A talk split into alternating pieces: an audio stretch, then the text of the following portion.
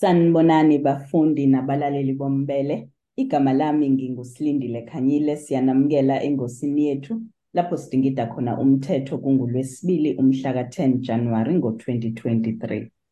Lena yingosi yethu yokuqala kulonyaka kanti sizokhumbuzana ngalezo zinto zomthetho okuba kuhle ukuthi abantu baziqaphele ukuthi zimi ngomumo. Ukhona ungudwethu womthetho umnumzane uMpumelelo Zikalala weZikalala Attorneys.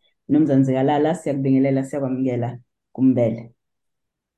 Eh angikubingelele unyaka omosha ngiphinde ngibingelele kakhulu ababukeli nabalali bombele bese nginifisela nonke unyaka omuhle ka-2023 ozoba neyimbusiso benenqubekela phambili.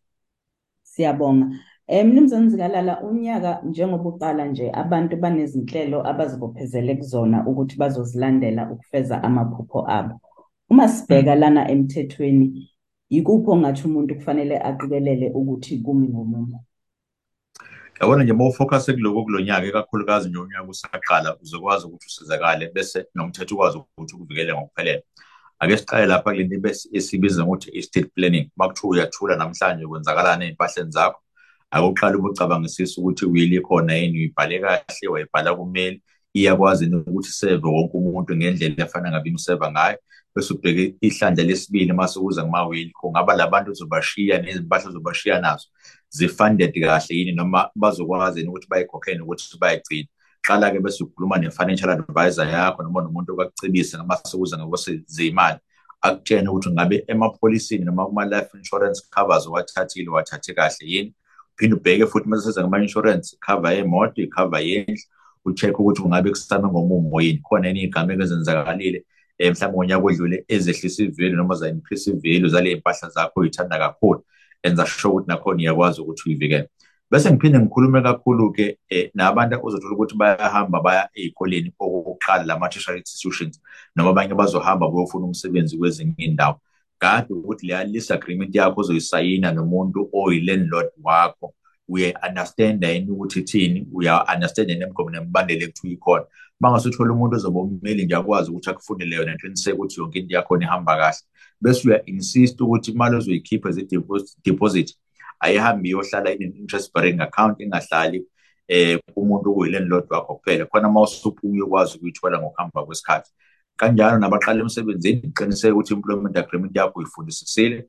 Wa-understand ukuthi ithini wa-understand ukuthi ama-obligations akho ahamba azazefike kuphi uma kuthiwa niyaholelana nizoholelana kanjani ngasiphi isikhathi uma kukhona umuntu esothi uyamisbehavior noma engenzi kahle uma sekuza kuyona leyo process uhamba ukuze kuyofika kuphi. Nama-contracting in general ngoba baningi abanye kakhulukazi abasemabhizinisini abangena mhlawumbe kuma-business ventures amasha. Qiniseka phela ukuthi uya-understand ukuthi lawo ma-contract owasayinile usayine kahle yini kwenzakalani kuwona. And then bese uyaqiniseka kulo nyaka if kuwukuthi khona into ozoyenza ezoba ezodinga umthetho phakathi hambe uyokhuluma nommeli in as much as makhona esuke yenzakala empilweni yakho esuke idinga noma ethinta impilo yakho uyahamba uyokhuluma nodokotela. Ukukhipha kwakho i-consultation fee manje kuzokuseva ukuthi ukhiphe ama-millions nama-thousands ngokuhamba kwesikhathi usukuthatha udaba lakho usulusenkantolo Eh ukhulumile kancane ngabafundi abazobe beya kufundela imisebenzi beqasha ney'ndawo zokuhlala kodwa kubona kuphela kukhona nabanye abantu mhlawumbe abantu abashintsha imisebenzi abathuthele ey'ndaweni ezintsha. Eh kungabe ngase sayidini lo muntu osuke eqashisa ngendawo yena ikuphi okumele akuqikelele labantu ekuthiwa omastende yabona kufanele babheke sekuthena abantu uzobathatha uzobafaka la abantu abavithile yini. Now zikhona iy'nkampani um ezike kwenza nathi sike sikwenza la ekhaya. La khona kuzothiwa ake ungi-check-ele lapha ku-I_T_C noma credit bureau ukuthi lo muntu esikhuluma ngayo iprofile yakhe ithini. Ujwayele ukuthi kube umuntu okhokhayo yini i-history ne-conduct yakhe hambe zizofike kuphi. Ungawacela futhi nama-references la uzothi khona akunginikeza abantu mhlawumbe usuke wahlala kubona in the past five years ngifuna ukuza ukuthi beniphathene kanjani nabo uzakhele iprofile yakho noma uzenzele i-background check yabo because ila ezokusiza khona la uzothola khona ukuthi lo muntu engimthathile ngithi akazohlala la umuntu ongekazange nikeze inkinga.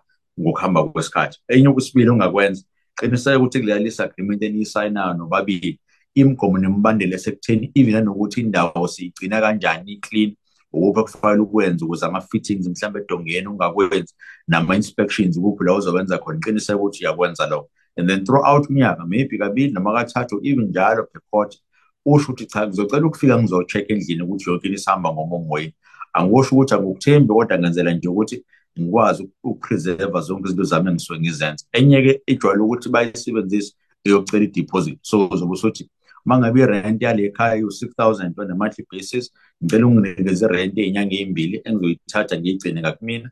Kwenzela ukuthi if uhamba mhlampe isikhuphukani noma kwaba khona into oyiphulile la sekuthiwa usuhambile ngizoyithatha le mali ye-deposit ngikwazi ukulungisa ngayo indawo bese ngiyakwazi ukuthi ngithole amanye ama-tenant amasha. Kade-ke masitende ngoba uma usuyithathile le mali ewu-six thousand noma le deposit usuyithathile akuyona imali yakho in the strictest sense. So into ekusebenza thatha leyo mali uyoyifaka mhlawumbe ku-thirty-two days notice noma kwi-account uzokwazi ukuthi uthole kuyona at a later stage ikwazi ukuthi ibe ne-interest ezoba lapho.